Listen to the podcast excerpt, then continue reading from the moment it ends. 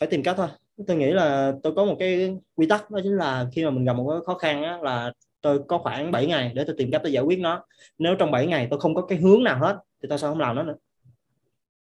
Trong 7 ngày đó tôi sẽ làm đủ mọi thứ. Tôi kiếm sách tôi đọc tôi hỏi người này người kia hoặc là tôi tự vấn bản thân hoặc là abc z. Có nghĩa là tôi cho bản thân mình 7 ngày cuối cùng để mình uh, uh, đi tiếp á.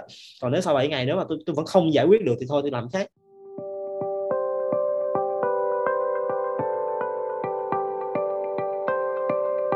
Xin chào các bạn, mình là Vừng và mình là Hải Nam. Hai host của The Young Founders. The Young Founders là một series mới của The Growth Podcast, nơi chúng mình sẽ cùng trò chuyện với những co-founder và các startup được thành lập bởi các bạn trẻ Việt Nam để tìm hiểu, khám phá về hành trình khởi nghiệp với những câu chuyện thú vị chưa từng được chia sẻ.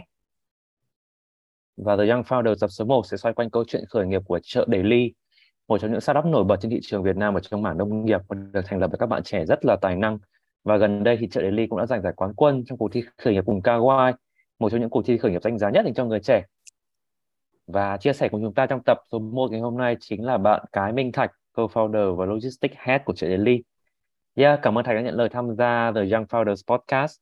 Và đầu tiên thì Thạch có thể giới thiệu một chút bản thân mình và gửi lời chào đến các bạn khán giả của của podcast hay không? Uh, hello mọi người, thì uh, uh, mình là Thạch, thì hiện tại là Thạch đang phụ trách mảng vận hành và logistics của chợ Daily à, thì rất là vui khi mà được Nam cũng như Vừng có thể ngồi nói chuyện với mọi người trong cái buổi tối ngày hôm nay. Thì hy vọng là mình có thể chém được cái gì đó. Thú vị. Cảm ơn anh Thạch rất nhiều. Để bắt đầu chương trình và để cho khách mời của chúng ta có thể chuẩn bị trong một phong thái thoải mái nhất thì chúng ta sẽ chơi một trò chơi nho nhỏ là những câu hỏi warm up, get to know each other và em sẽ hỏi anh Thạch ba câu hỏi warm up và trả lời nhanh trong vòng 30 đến 60 giây. Không biết anh Thạch đã sẵn sàng để tham gia vào những series câu hỏi mini này chưa ạ? Ok em. Ok, câu hỏi đầu tiên, anh Thạch sinh năm bao nhiêu và lần đầu khởi nghiệp ở tuổi bao nhiêu? À, anh sinh năm 99, ờ, lần đầu khởi nghiệp um, hồi cấp 2 thì uh, lớp 7 thì tầm bao nhiêu tuổi ta? Chắc uh, 13 tuổi. 12 13 wow. Wow bây giờ anh vẫn trẻ mà thời bắt đầu còn trẻ hơn nữa. Thế thì không biết là số lượng các cuộc thi liên quan đến kinh doanh và khởi nghiệp mà anh đã từng tham gia là bao nhiêu ạ? Nếu mà nói về kinh doanh khởi nghiệp thì anh nghĩ chắc đâu đó khoảng ờ, năm sáu cuộc thi gì đó trong khoảng 4 năm đại học thì chắc là anh thi khoảng 5 6 cuộc thi gì đó. Tính luôn những cuộc thi fail á. Và nhưng mỗi lần fail thì chắc chắn là sẽ cho thêm mình được trải nghiệm mới. Vậy thì dấu mốc phát triển đáng nhớ nhất của chợ Daily đối với anh là gì ạ? Thì uh, sau hơn uh, gần 6 tháng hoạt động thì cái uh, anh không cần phải đi giao rau nữa có nghĩa là khi mà chợ daily mới bắt đầu á thì nhân sự rất là ít và hầu như là tụi anh phải multitask rất là nhiều. Kể cả CEO cũng phải đi ship hàng và anh thì gần như là ngày nào cũng phải chạy ra chợ để mua rau. Thì bây giờ là tụi anh đã có gần 40 nhân sự thì anh tin cái sự tăng trưởng về con người đó không chỉ là con người đó mà nó còn là cái sự hình thành một cái bệ phóng cho chợ daily và mỗi lần mà anh nghĩ tới những ngày bắt đầu cho tới thời điểm hiện tại thì đó là một cái điều gì đó khiến anh rất là tự hào. Yeah, và sau uh, nửa năm hoạt động thì co-founder đã không còn phải đi giao rau nữa. Nghe thì nó là một cái thứ gì đó rất là sao nhỉ rất là vui tính rất là nhẹ nhàng thôi nhưng mà nó phản ánh được cái sự phát triển của tổ chức. Và nó phản ánh được cái sự hoàn thiện của bộ máy vận hành quy trình của startup đúng không? Thế thì yeah, chắc là mọi người cũng đang vừa rồi mọi người đã được nghe những cái chia sẻ ngắn gọn thôi nhưng mà khá là thú vị về về thạch về cái độ tuổi về việc khởi nghiệp độ tuổi rất là trẻ. Rồi ngắn gọn một xíu về mô hình của chợ daily là cái gì đó liên quan đến rau rau nhưng mà mình mình chưa có phần giới thiệu chợ đấy là gì. Vậy thì à, bây giờ thì thạch có thể giới thiệu cho mọi người biết là mô hình của chợ đấy là gì. Mình nhắm đến đối tượng nào phục vụ nhu cầu gì và và một số những cái cái chặng đường phát triển những cái cột mốc trên chặng đường đó không? Ừ. thì à, để nói về mô hình của chợ daily thì mọi người có thể tưởng tượng á là à, khi nếu mà gia đình mọi người mà hoặc là bạn bè mà mình có uh, kinh doanh về nhà hàng quán ăn á thì có bao giờ mọi người đi ăn mà mọi người đặt một cái câu hỏi rằng là những cái nguyên liệu đó nhà hàng họ lấy từ đâu chưa?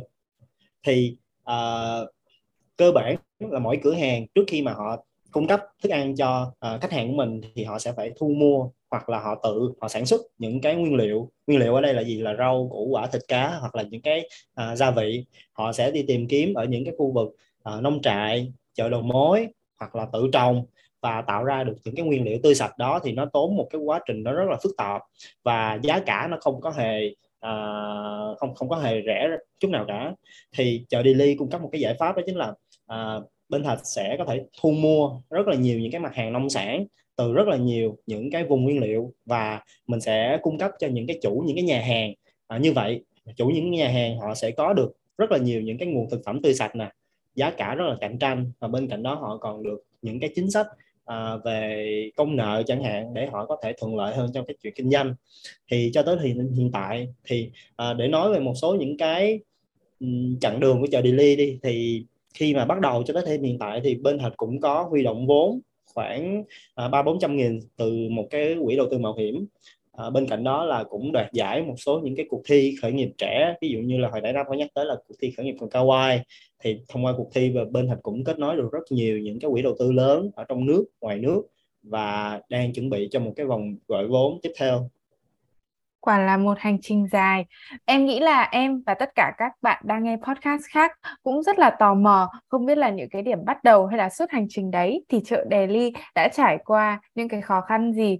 Thế thì em xin phép được hỏi câu hỏi đầu tiên là trước khi thành lập nên một doanh nghiệp và startup cho riêng mình, không biết là anh Thạch đã từng có trải nghiệm những vị trí ở công việc nào khác không? Vì sao anh lại chọn con đường khởi nghiệp ạ? À? nếu mà kể về những cái vị trí mà anh từng làm nói về một cái vị trí cụ thể thì thật sự anh nghĩ cái buổi hôm nay anh sẽ không thể nào kể hết được. Có nghĩa rằng là uh, nói nôm na là anh tin rằng tất cả những cái ngành nghề mà mọi người nghĩ ra trong đầu nam hoặc là vừa nghĩ ra ví dụ như là về công nghệ thông tin về marketing về finance uh, kế toán kiểm toán sale rồi thậm chí kể cả một cái ngành về công nghệ sinh học đi thì thạch cũng đã từng kinh qua một xíu. Thì uh, hồi năm hai năm ngoái đi gần nhất là năm ngoái thì thạch có form một cái team thì bên cái team đó là một cái team làm về game và thạch phụ trách cái mảng là về technology. Mặc dù là mình không có biết code nhưng mà mình cũng biết cái logic nó như thế nào và mình cũng guide được cho team là nên nên nên làm như thế nào. Hoặc là trước đó thạch cũng có làm sale cho một cái uh, công ty về startup uh, và cũng làm việc với các đối tác B2B nè rồi trong quá trình đó thì mình cũng làm marketing mình cũng làm freelance marketing mình làm campaign cho các brand. Rồi mình cũng đã từng làm sale bất động sản luôn. Ờ, à một cái kỷ niệm khá là thú vị là trong suốt cái hành trình đó thì có một cái lần mà thạch uh, join vào làm quản lý dự án cho một cái uh, một một cái team. Thì cái team đó phát triển về cái công nghệ IoT. Đó, cái công nói chung là mình làm việc ở bên mấy kỹ sư mà điện đồ các thứ á, là cũng đã từng trải qua một xíu kiểu vậy. Thì để nói về cái câu chuyện về khởi nghiệp đó tại sao mà uh, mình lại muốn làm khởi nghiệp? Thì thật ra là không phải là mình muốn làm khởi nghiệp mà là mình đã từng thử làm cho rất nhiều những cái công ty từ những công ty nhỏ cho đến những cái tập đoàn lớn và mình cảm thấy cái con người của mình nó phù hợp với một cái gì đó mà nó bay bổng nó tự do và nó được có khả năng thực thi những cái thứ mà mình nghĩ. Thì có lẽ không có nhiều sự lựa chọn khác ngoài khởi nghiệp Ờ, thế thì anh có thể chia sẻ sự khác nhau giữa công việc đó, ừ, tức là các công việc trước mà anh đã thử rất là nhiều cái mảng ngành nghề khác nhau so với công việc hiện tại của anh thì có phải sự tự do chính là điểm khác biệt lớn nhất không ạ? uh, nếu mà nói về sự tự do thì anh tin rằng là uh, khi mà anh tụi anh làm startup tụi anh được dấn thân và được làm những cái ý tưởng mà mình cho rằng là đúng và mình đi theo những cái uh, quyết định của chính mình và mình có quyền mình chịu cái trách nhiệm cho cái quyết định đó luôn. Còn hồi trước đó thì tất cả những cái ý tưởng của em đều phải thông qua uh, leader duyệt. Leader duyệt xong thì sẽ gửi lên cho uh, manager manager xong thậm chí có thể process lên cả director luôn. Và nói chung là nếu mà mình có một cái ý tưởng gì đó cho đến lúc mà nó thực thi thì chắc là mình cũng nguội cái tinh thần nó luôn rồi tại vì nó quá là lâu hoặc là thậm chí là nó có rất là nhiều những cái quy định là em phải làm cái này em không làm cái này à, em không được ừ, nói như thế này hoặc là cách em thiết kế một cái slide hoặc là làm một cái powerpoint hoặc là làm một cái bài draft gì đó thì nó cũng phải theo cái màu sắc của cái công ty đó. Thì cái tính cách của anh thì nó không nó không chịu được những cái chuyện đó. Anh không thể nào uh, anh không thích màu đỏ thì đừng có kêu anh đưa màu đỏ vào trong slide.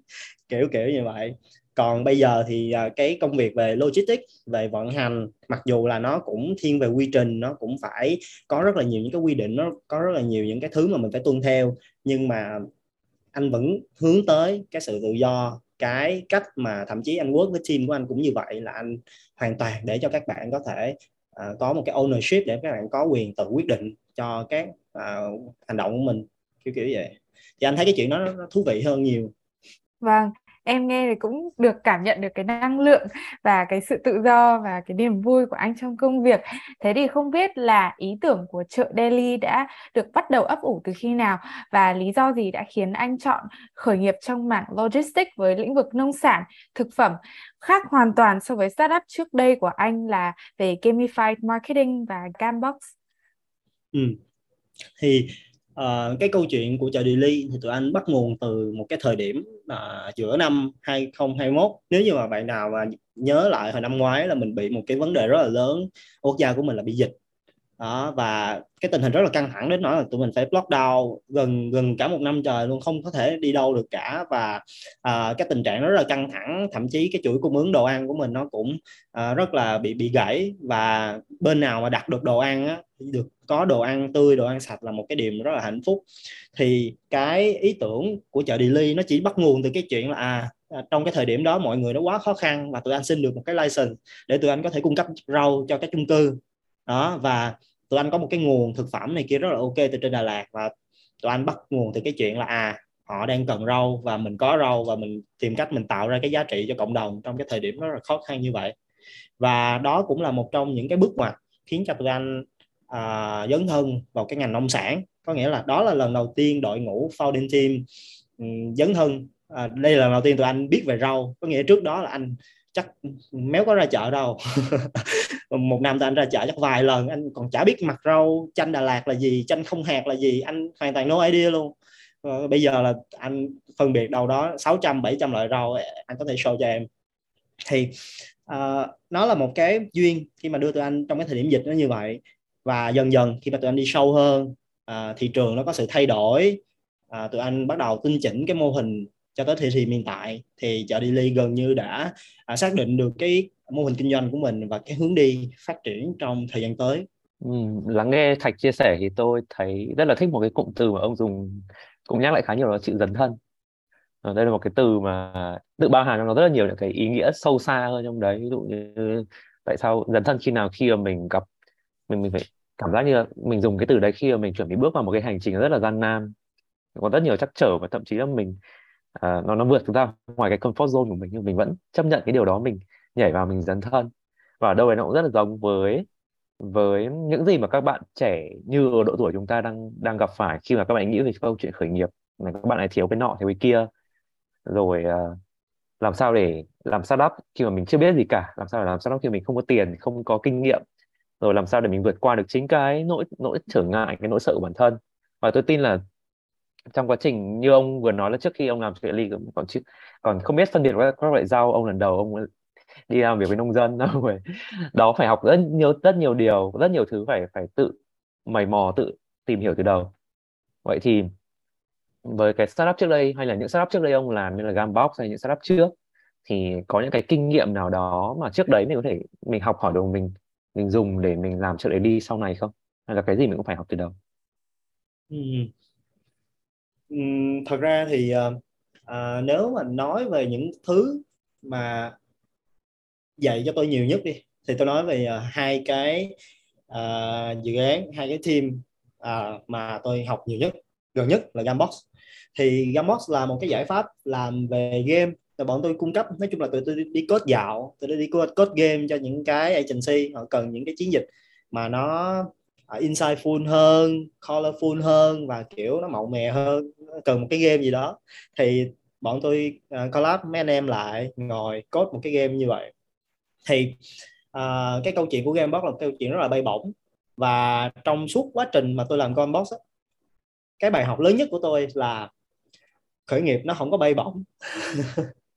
Và đó chính là cái mà tôi nghĩ tôi áp dụng nhiều nhất vào công việc hiện tại. Logistics tôi không còn có thể nào bay bổng được như là hồi làm Gabox à, ờ, tôi lấy một ví dụ ha khi mà bạn nếu mà tụi em có uh, có bao giờ mà mình, mình hay hay ngồi viết ra cái goal cái cái goal của của của năm đó, đó mình sẽ viết ồ năm nay tôi muốn đi đây tôi muốn làm cái này al 8 chấm uh, lương tháng nghìn đô ABC vẽ rất nhiều thứ luôn. Và Gambox là một cái câu chuyện như vậy. Khi mà tôi đặt ra một cái mục tiêu cho Gambox là sau 6 tháng uh, tôi phải được uh, chừng này vốn uh, phát triển như thế này đội ngũ như thế này bla bla bla. Và sau 6 tháng là một cái câu chuyện sắp mặt. Uh, team tôi gãy. Tức là các bạn chạy theo cái cái target của tôi và các bạn không có handle nổi và bắt đầu team gãy nè. Uh, conflict giữa founding team với nhau hoặc là có những cái issue với bên khách hàng. Đó do cái năng lực triển khai của mình còn kém trong khi mình lại đi chém nhiều quá. Đó bị khách hàng cầm lên. Thì nó cho tôi một cái bài học là khởi nghiệp nó hoàn toàn không hề bay bổng. Và nó cũng chính là cái mindset mà tôi ứng dụng vào làm logistics và khi cho tới thì hiện tại đó là một cái tư duy mà tôi hay uh, nói chuyện với các bạn của team mình là uh, uh, em làm đi. Uh, anh biết là ý tưởng rất hay nhưng mà em mới thử em làm đi. Em làm tầm khoảng 2 ngày đi rồi em báo lại với anh. Và sau 2 ngày hầu như là 100% team tôi đều có một cái góc nhìn rất là khác. Và nó cho các bạn có một cái cái nhìn nó sâu sắc hơn nó chắc chắn hơn để các bạn triển khai những cái thứ mà mấy bạn đang làm đó là cái về về mindset mà Gambox sẽ dạy cho tôi. Còn về những cái liên quan đến technical thì thật ra thì tôi nghĩ là mình hoàn toàn mình tự học được. Mình hoàn toàn tự học được. À, như tôi tôi tốt nghiệp đại học ngoại thương tôi học quản trị kinh doanh tôi cũng đất biết gì về công nghệ thông tin. Nhưng mà ngồi uh, học với mấy ông dev thì bị mấy ông chửi liên tục luôn nói là front là như thế này back end là như thế này. Riết là mình cũng biết mình cũng biết cloud là cái gì mình cũng biết server nó hoạt động như thế nào API là làm gì. Riết là cũng biết và tôi nghĩ những cái thứ về technical nó không khó. À, còn cái mindset quan trọng nhất là như, như tôi chia sẻ với mọi người là khởi nghiệp nó không không bê bổng tí xíu nào đó. À, đó cái thứ nhất uống miếng nước. Có nhiều thứ để chia sẻ đúng không? Ừ. hồi nãy tôi có chia sẻ thêm một cái dự án trước đó nữa trước Gambox là tôi có làm một cái tôi tôi có đi kinh doanh à, cái này chắc tôi chưa có bao giờ tôi kể tôi đi kinh doanh có nghĩa là tôi um, có một trong khoảng ba bốn năm học đại học đi làm và tôi tích lũy được một số vốn. Thế là tôi mua một cái thương hiệu nhượng quyền. Đó, tầm một ít tiền cũng cũng khá khá tiền bán đồ ăn. Đó, tôi về tôi kinh doanh và uh, bắt đầu cái mọi thứ nó rất là ok. Tôi có cảm giác là tầm khoảng 6 tháng nữa là tôi sẽ thành tỷ phú rất là giàu mà kiểu khách hàng tới luôn luôn luôn, luôn mình vui sướng lắm à, nhưng mà cuối cùng đó là dịch tới. Dịch tới và tôi đã nghĩ đủ mọi cách nhưng mà không thể nào chống chọi với mẹ thiên nhiên cả. Mẹ thiên nhiên quá là uh, mạnh đi. Mình không thể nào mình làm cái gì khác trong thời điểm đó. Và tôi phải shut down cái dự án đó chỉ trong khoảng 4 tháng hoạt động và tôi lỗ cũng vài trăm triệu. Mà mọi người biết vài trăm triệu đối với một cái lứa tuổi sinh viên là một cái khoảng thời gian mà tôi tôi tôi tôi stress và áp lực vô cùng. Thì nó là thứ mà nó cho tôi cái gan. Tức là bây giờ tôi nhìn lại cái chuyện đó tôi nhớ trời nếu hiểu sao mà mình dùng hết cả cái số tiền mình tích lũy để mình làm cái cái chuyện quái quỷ đó trong khi dịch nó um, trong mà xui quá các thứ. Thì nó cho tôi một cái sự đó là tôi nghĩ rằng là cái trò mèo gì mình cũng đã từng làm rồi á. Bây giờ nghĩ cái trò một trò quái quỷ gì mình cũng làm rồi bức quá thì mất tiền không mất 100 triệu thì mất 200 triệu nhiều lắm thì mất 500 triệu mà mình thì đâu có nhiều hơn 500 triệu đâu để mà mất hơn. Thì nó cho tôi một cái quyết định cho những cái hành động sau này. Có nghĩa là mình cũng chả mất gì to tát lắm cùng lắm thì cũng như hồi xưa thôi chả sao mình cũng có thể làm lại được. Thì nó là một cái nó cho tôi thêm một cái sự lì lợm tôi, tôi hay gọi là lì lợm. Cứng đầu ấy à, tôi thấy mình cứng đầu hơn hồi xưa nhiều. Khi mà làm logistics thì bây giờ ngủ vài tiếng một ngày thì tôi cũng chả thấy nó chả xi nhê nó chả đau mất tiền như hồi xưa. Kiểu mình đã từng vượt qua những cái sao nhỉ? Những cái đau nó cực kỳ đau rồi thì không có cái đau là sau này nó còn khiến mình phải phải phải phải lo ngại phải lo nghĩ như ngày trước nữa. Đúng kiểu... là kiểu, kiểu cơ bản bây giờ thì tôi chưa thấy là nó đau như hồi xưa. Đúng không ừ, và tôi thấy đấy là cái cái cần có một người founder vì làm startup mà sẽ phải đánh đổi rất là nhiều hy sinh rất là nhiều và mà thậm chí đánh đổi còn chưa biết là bao giờ mới thu lại được. Cho nên là nếu Ờ. như không có cái gan đấy thì sẽ không làm được startup founder. Vậy thì uh, yeah, thì mình vẫn nói đi nói lại thì mình vẫn ờ, vẫn nói về việc là làm startup founder ở độ tuổi trẻ này thì thiếu nhiều thứ rồi. Rồi gặp cực kỳ nhiều khó khăn. Thế nhưng mà nhìn lại về những cái sao sao nhỉ? Những cái top 3 khó khăn nhất mà ông từng gặp phải. Ờ, liên quan đến bên ngoại bên cạnh những cái mindset như ông vừa nói những top 3 khó khăn liên quan đến kiểu phần technical và kỹ năng chuyên môn và network là vốn các thứ ấy. thì thì đó là những cái, cái khó khăn như thế nào và ông đã từng vượt qua nó như thế nào? Đây là cái phần mà để các bạn trẻ sau này cũng muốn làm startup. Các bạn là nghe các bạn ấy có thể ok có những cái hướng này để mình đi. Ừ. Ừ, khó khăn à khó khăn thì có nhiều, top 3 cái khó khăn dữ dội nhất à tôi nghĩ là một trong những cái khó khăn mà tôi không biết có gọi nó khó khăn không, nhưng mà tôi thử share cho mọi người. Đó là một cái cảm giác mà khi mà mọi người làm mà tôi tin là sẽ nhiều người, nếu mà làm khởi nghiệp mọi người sẽ trải qua, đó là cái cảm giác mà không có ai tin mình hết. Tức là khi khi mà tôi nói về cái câu chuyện là tôi nói với mẹ tôi là, ok mẹ, bây giờ con muốn là con lấy cái tiền, con tích lũy, con tích lũy được ừ, như đây tiền mà con muốn uh, mua một cái thương hiệu về để con kinh doanh. Uh, con muốn thử tập tành kinh doanh coi nó như thế nào. Thì uh, cái câu đầu tiên mà mẹ tôi nói là thôi lo học đi con. Thì ok. Thôi lo học đi con. Thì nó nó không phải là một cái câu gì đó kiểu stop bạn hay là uh, chỉ trích bạn hay này kia nhưng mà nó là một cái câu thể hiện cái cái sự là ờ uh, mày chỉ nên đi học thôi. Mày chỉ nên ở trường đi học mỗi ngày tới trường và cố gắng làm bài thi đủ để tốt nghiệp để có một cái gì đó nó an toàn. Con ơi ờ, hãy sống an toàn đi nó phiên dịch lại nó vậy. Hãy an toàn thôi đừng có làm cái trò đó. Và ok đó là mẹ tôi. Thì tôi nói chuyện với ba thì ba sẽ kêu là um, đừng làm mấy trò vớ vẩn đó. Không có ai làm giàu có bằng cái chuyện đi kinh doanh mấy cái đó đâu.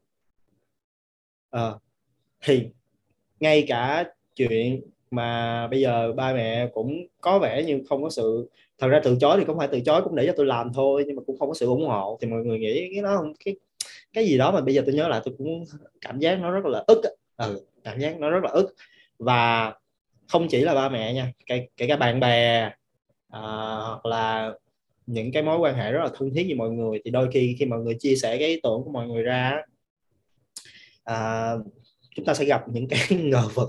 Tôi thì bị ngờ vực nhiều lắm. Kiểu mọi người thấy cái tính của tôi là hay kiểu hấp tấp ấy. Ờ, nên là nghĩ phát cứ làm luôn á. Kiểu mọi người cứ cứ mọi người nghĩ như vậy và mọi người rất là lo lắng và chính cái sự lo lắng nó nó khiến cho tôi rất là buồn. Không ai ủng hộ mình chả ai ủng hộ mình. Kiểu vậy. Thì tôi tôi thấy là à, chắc đó là một trong những cái cảm xúc mà tôi nói chuyện với một số người thì họ cũng bị chuyện đó còn cái thứ hai thứ ba thì thật ra tôi nghĩ là à, cho cái thứ hai nữa thôi. Cái thứ ba thì chắc tôi, tôi không nghĩ ra là nhưng mà cái thứ hai nó sẽ là cái câu chuyện là mình nghi ngờ bản thân mình.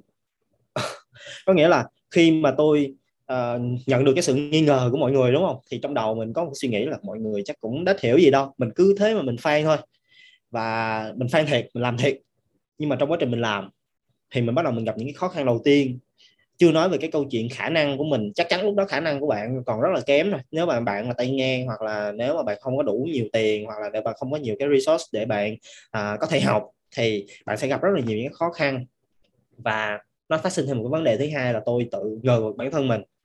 À, có một cái câu mà trong khoảng thời gian à, hai tháng lúc mà tôi làm một cái dự án á, là tôi tôi hay hỏi bản thân mình trước khi tôi ngủ đó chính là có khi nào mọi người nói đúng không ta? tôi hay hỏi vậy có khi nào mọi người nói đúng không ta? Tức là mọi người uh, nhận xét đúng là mình không thể làm được cái chuyện này. À, và tôi vẫn hay tự hỏi bản thân mình cho tới thời điểm hiện tại nha. Lâu lâu à, khi mình thậm chí ngay ngay cái thời điểm hiện tại tôi làm chợ daily có những cái thời điểm mà tôi vẫn hay tự hỏi bản thân mình là có khi nào đây là cái con đường đúng không? Có phải đây là cái thứ mà mình nên theo đuổi không? Có phải đây là cái thứ mà nó xứng đáng không? Tôi vẫn hay tự ngờ vực bản thân mình như vậy.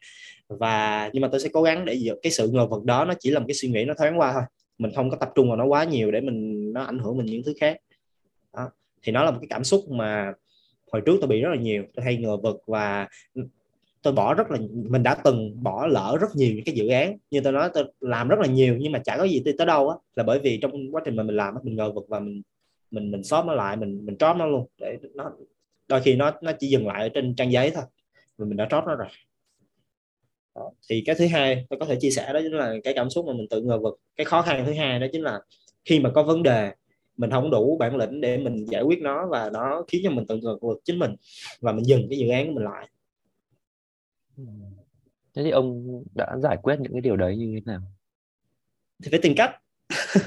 Có nghĩa là tôi thấy là cơ bản là những cái khó khăn nó xảy ra mình không giải quyết được thì uh, mình mình mình ngờ vực là mình có khả năng mình giải quyết nó hay không giống như là mọi người hồi xưa mọi người học toán mọi người giải bất đẳng thức vậy một là bây giờ mọi người nghiên cứu mọi người học thêm mọi người tìm cách mọi người giải nhưng mà bây giờ mọi người giải ba ngày ba đêm mà nó éo ra thì bây giờ mọi người làm gì thì một là mọi người cố gắng mọi người làm tiếp còn không thì mọi người bỏ thôi kiếm 9 điểm thôi thay vì 10 điểm đúng không phải tìm cách thôi tôi nghĩ là tôi có một cái quy tắc đó chính là khi mà mình gặp một cái khó khăn á, là tôi có khoảng 7 ngày để tôi tìm cách tôi giải quyết nó nếu trong 7 ngày tôi không có cái hướng nào hết thì tôi sẽ không làm nó nữa trong 7 ngày đó tôi sẽ làm đủ mọi thứ. Tôi kiếm sách tôi đọc tôi hỏi người này người kia hoặc là tôi tự vấn bản thân hoặc là abc z. Có nghĩa là tôi cho bản thân mình 7 ngày cuối cùng để mình uh, uh, đi tiếp á.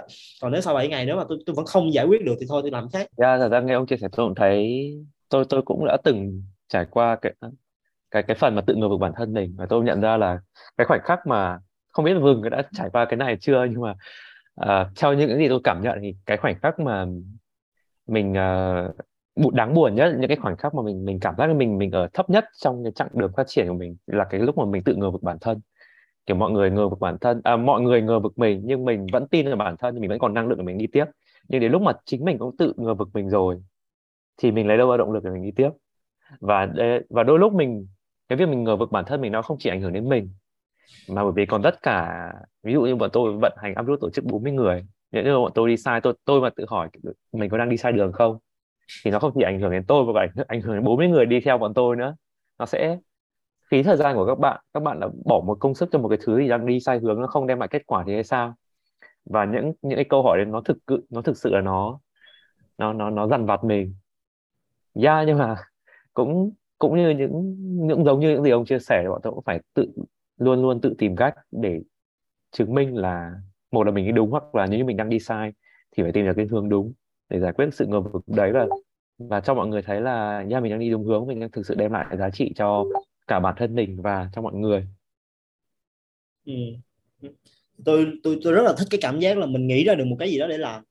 Có nghĩa là uh, khi mà tôi ngờ vực bản thân mình là thường là do là mình éo biết mình phải phải làm cái gì tiếp theo á. Kiểu bây giờ kiểu bí quá là kêu gặp cái vấn đề gì không biết cách nào để giải quyết cái vấn đề đó thì kiểu nản á ờ, chán nản. Thì làm sao đó để mình có một cái hướng hoặc là một cái gì đó mình nghĩ nó là hướng mà mình tin rằng nó là hướng. Kiểu vậy. Thì đôi khi nha tôi không biết mọi người có có có cái cái, cái uh, trải nghiệm đó hay không nhưng mà ví dụ như tôi làm logistics đi trước giờ tôi làm tôi không biết những cái đơn vị khác họ làm logistics kiểu gì nhưng mà uh, khi mà làm logistics của chợ Delhi cái yếu tố đầu tiên của bọn tôi là phải vui là logistics phải vui. Tôi chả biết là những công ty khác nó nó như nào logistics phải quy trình phải nặng này nghề này kia bọn tôi phải vui. Kho của tôi là tôi set up mấy cái loa rồi nhạc sàn nhạc sống các thứ. Vô là cuối, cuối tầm 1 giờ 30 anh chị em vô như là đi bay vậy, nhạc đùng đùng đùng rồi nhiều khi mà bọn tôi còn vừa vừa uống bia mà tôi vừa đóng rau ấy kiểu kiểu vậy. Thì à, và nha tôi nghĩ cái cách đó nó khiến cho mọi người làm việc hưng phấn hơn và nó sẽ giảm cái tỷ lệ sai hàng. Nghe nó đéo liên quan đúng không? Nghe nó không liên quan đúng không? Nhưng mà đó, đó tại vì tôi trước tôi làm game á, thì tôi thấy là uh, vui là một cái nó khiến mọi người có thể làm việc với một cái performance nó rất là tốt. Uh, nếu như những cái công ty khác đi nó giảm cái tỷ lệ sai phạm đổi trả hàng hóa bằng việc là à, quy định A quy định B C D còn bọn tôi thì làm sao cho nó vui? Cho kho nó vui mọi người làm vui hiệu quả thế thôi. Đó, thì đó cũng là một cái hướng tôi nghĩ ra và ok mình có hướng để mình làm và nó nó bắt đầu nó có hiệu quả ờ, gián tiếp nó tác động cái này cái kia. Thì tôi sẽ cố gắng nghĩ ra mấy cái trò khùng khùng điên điên như vậy miễn là trong 7 ngày đó tôi phải ra cái gì đó để làm tiếp và nó có kết quả. Còn không thì tôi sẽ kiếm cái hướng khác làm. Đúng là em rất là bất ngờ với phần chia sẻ này của anh với những cái biện pháp làm cho môi trường làm việc vui cũng như là kết nối mọi người với nhau hay là vượt qua cái nghi ngờ về bản thân mình. Thế thì em muốn hỏi sâu thêm một chút về cái việc nghi ngờ hay là đồng hành trong hành trình này. Ờ, trong một startup thì thường mọi người sẽ có một đội ngũ, một team cùng làm việc với nhau. Thì không biết là anh đã tìm những cái thành viên đồng hành với mình như thế nào? Làm thế nào để anh thuyết phục được các bạn sinh viên khác cùng đi theo con đường khởi nghiệp với mình trong khi mọi người có thể có nhiều lựa chọn khác dễ dàng hơn? Giống như bố mẹ anh có chia sẻ từ trước là hãy học đi con thì anh đã thuyết phục mọi người như thế nào? Ừ. anh nghĩ là một phần nó cũng phải đến từ mọi người tức là nó cũng phải đến đúng người. Có nghĩa là uh, dĩ nhiên khi mà mình làm trong một cái môi trường startup thì ví dụ như bạn là một cái bạn sinh viên mới ra trường hoặc là đang trong quá trình mà chuẩn bị ra trường thì bạn làm trong môi trường startup thì thứ bạn có là gì? Thứ bạn có chắc chắn không phải là lương cao chắc chắn không phải là một cái career path rõ ràng và chắc chắn không phải là những người mentor xuất sắc. Cái đó tôi tôi khá sure luôn tại vì khi mà tôi lead team tôi đi thì tôi cũng không nhận mình là một cái người lead giỏi hay là có thể train được cái gì cho team. Nhưng mà cái thứ mà tôi luôn luôn tôi nói với các bạn đó chính là à, khi mà làm thì tụi em sẽ mất rất nhiều thứ nhưng thứ tụi em có đó chính là cái cơ hội. Tụi em có quyền làm những thứ tụi em muốn tụi em có quyền làm những thứ tụi em tin là đúng và anh tin rằng là không nhiều công ty offer được tụi em cái chuyện đó. Và chợ Daily không phải chỉ là một cái nơi mà để chém gió suông à, đa cấp là cứ vô đi em sẽ được làm cái này làm cái kia em thích gì làm đó không?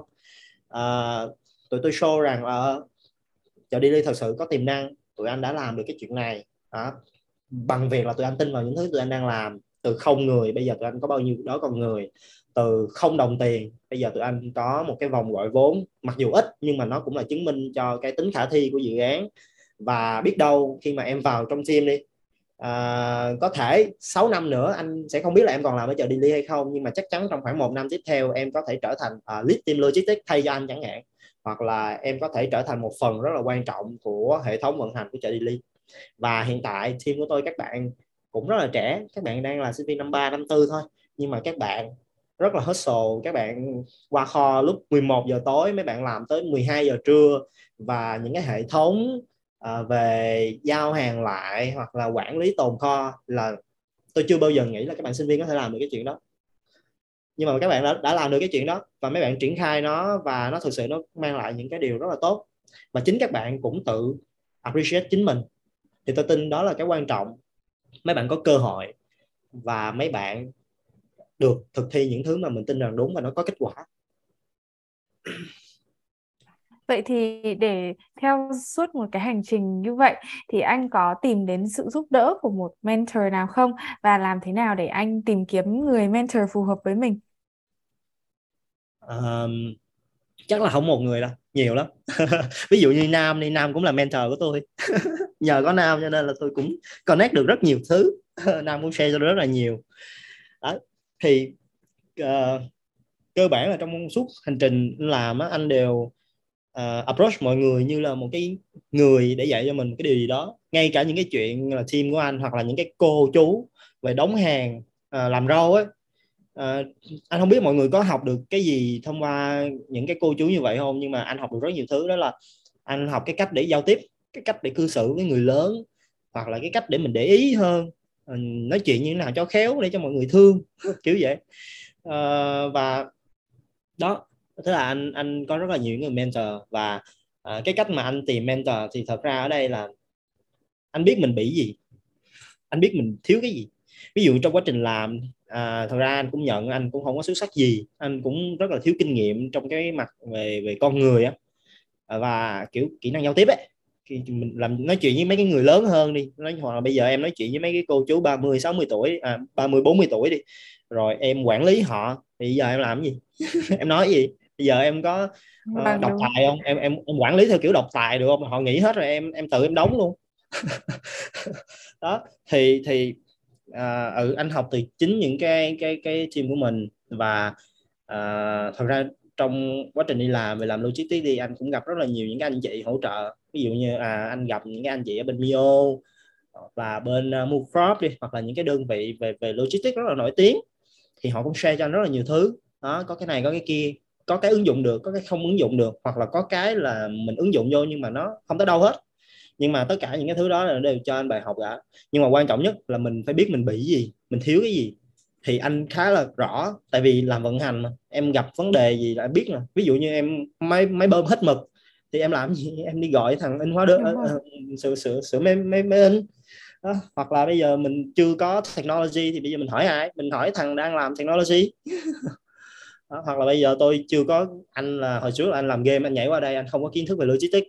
Anh mượn tài liệu của mấy đứa uh, trong trường anh uh, trường cũ để xin mấy bạn tài liệu đó đọc.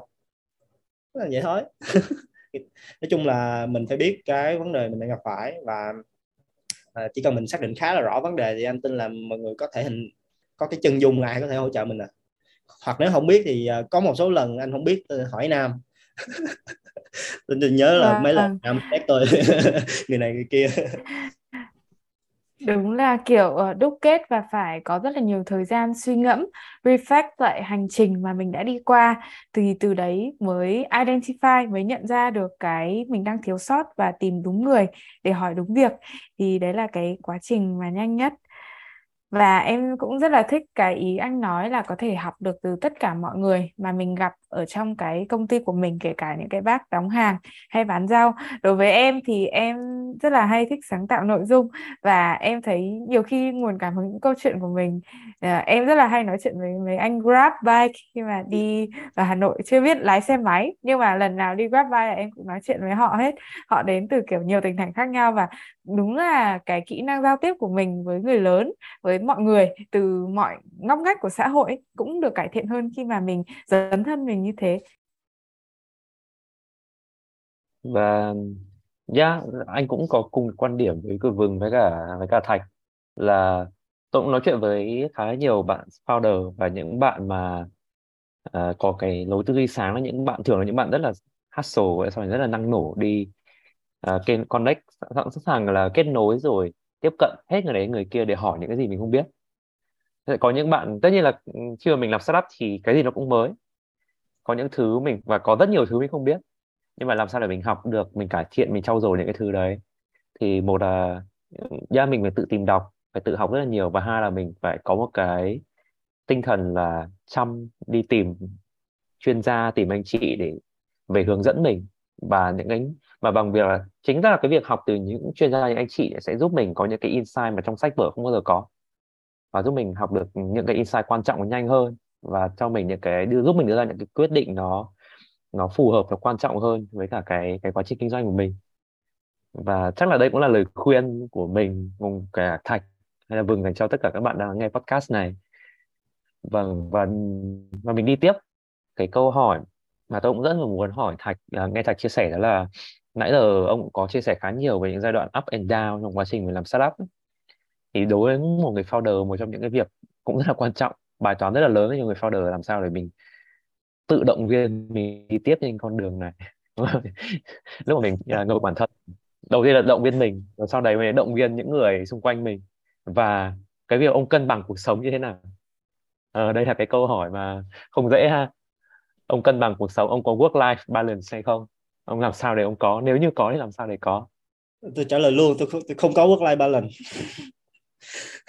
Tôi đất có. Còn nếu mà bạn nào mà muốn làm startup mà muốn work life balance thì thôi đừng làm startup. Tôi nói cho vuông chả có work life balance. Mọi người nghĩ sao? Một ngày 24 tiếng 16 tiếng ở bên kho 8 tiếng để ngủ.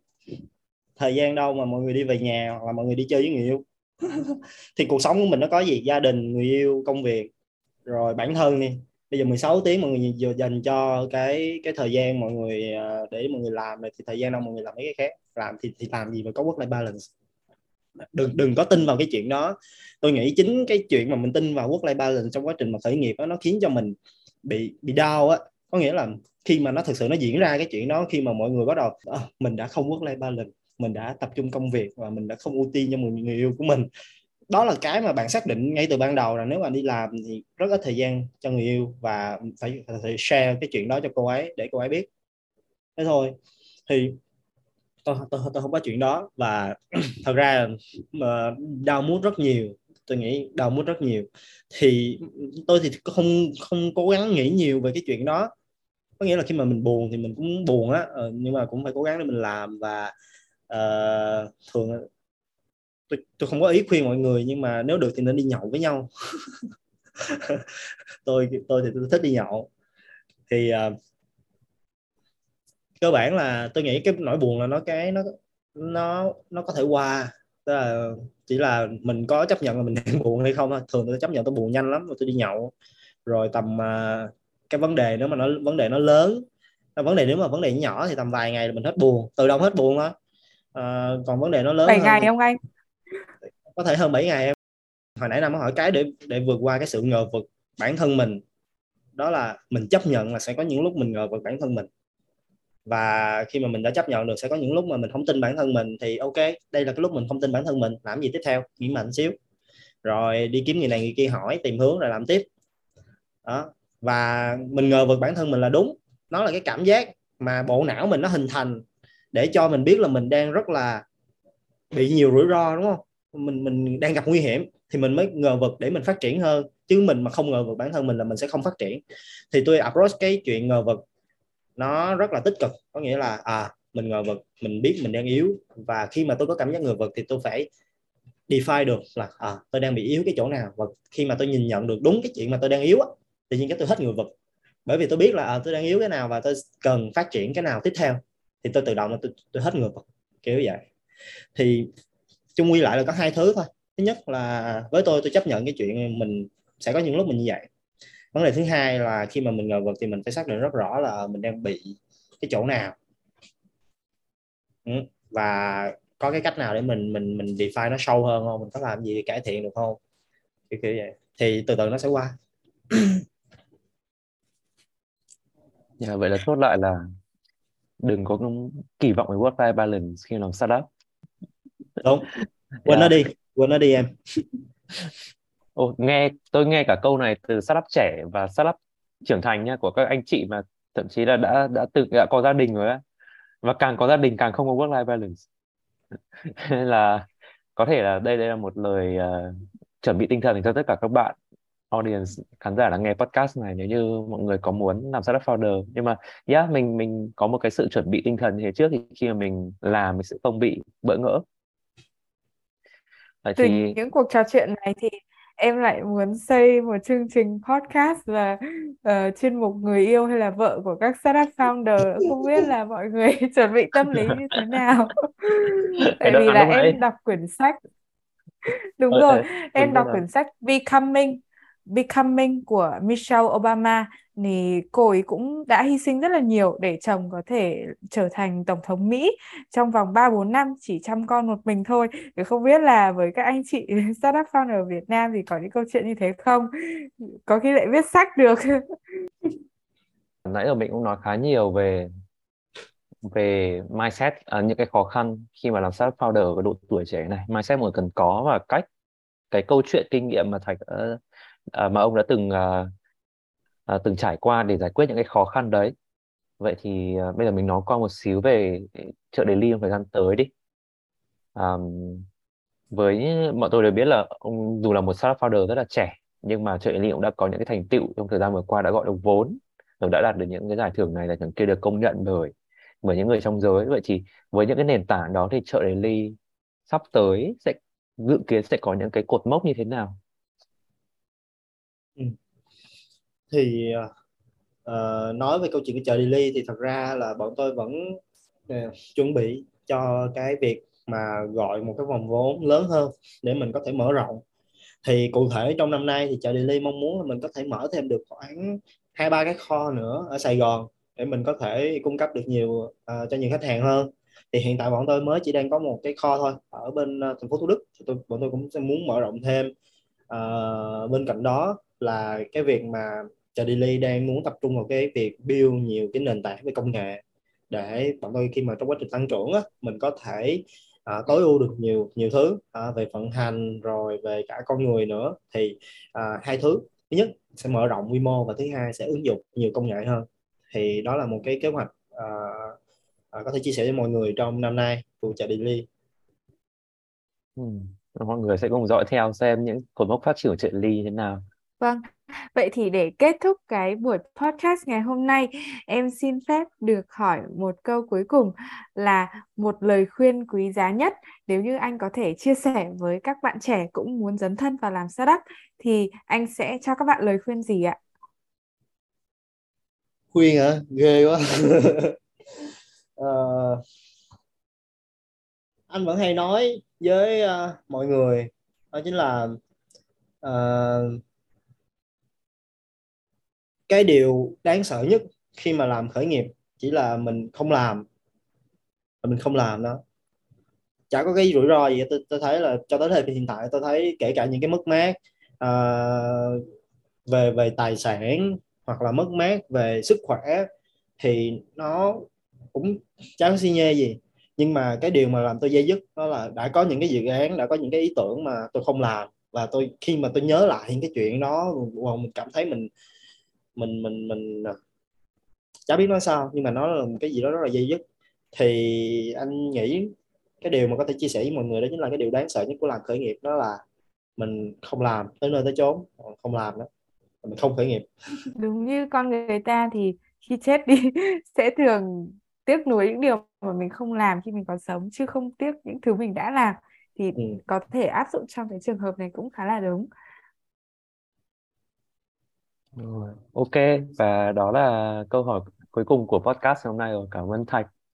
Mong là buổi hôm nay thì cũng đã cho một cái cơ hội để nhìn lại chặng đường vừa qua. Có những cái dịp để mà chia sẻ những tâm tư tình cảm mà có thể là ít khi chia sẻ với cả các các anh em hay bạn bè hay thậm chí là cả người yêu.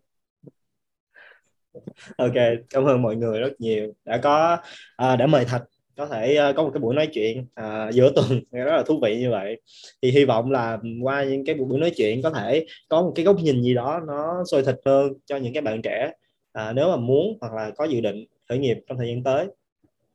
Chỉ mới bắt đầu từ tháng 2 năm 2022, sau 4 tháng hoạt động, chợ Delhi đã mở được hơn 450 mặt hàng, đạt mức tăng trưởng thần tốc với 10 đến 15% mỗi tuần và tỷ lệ duy trì khách hàng hơn 70%.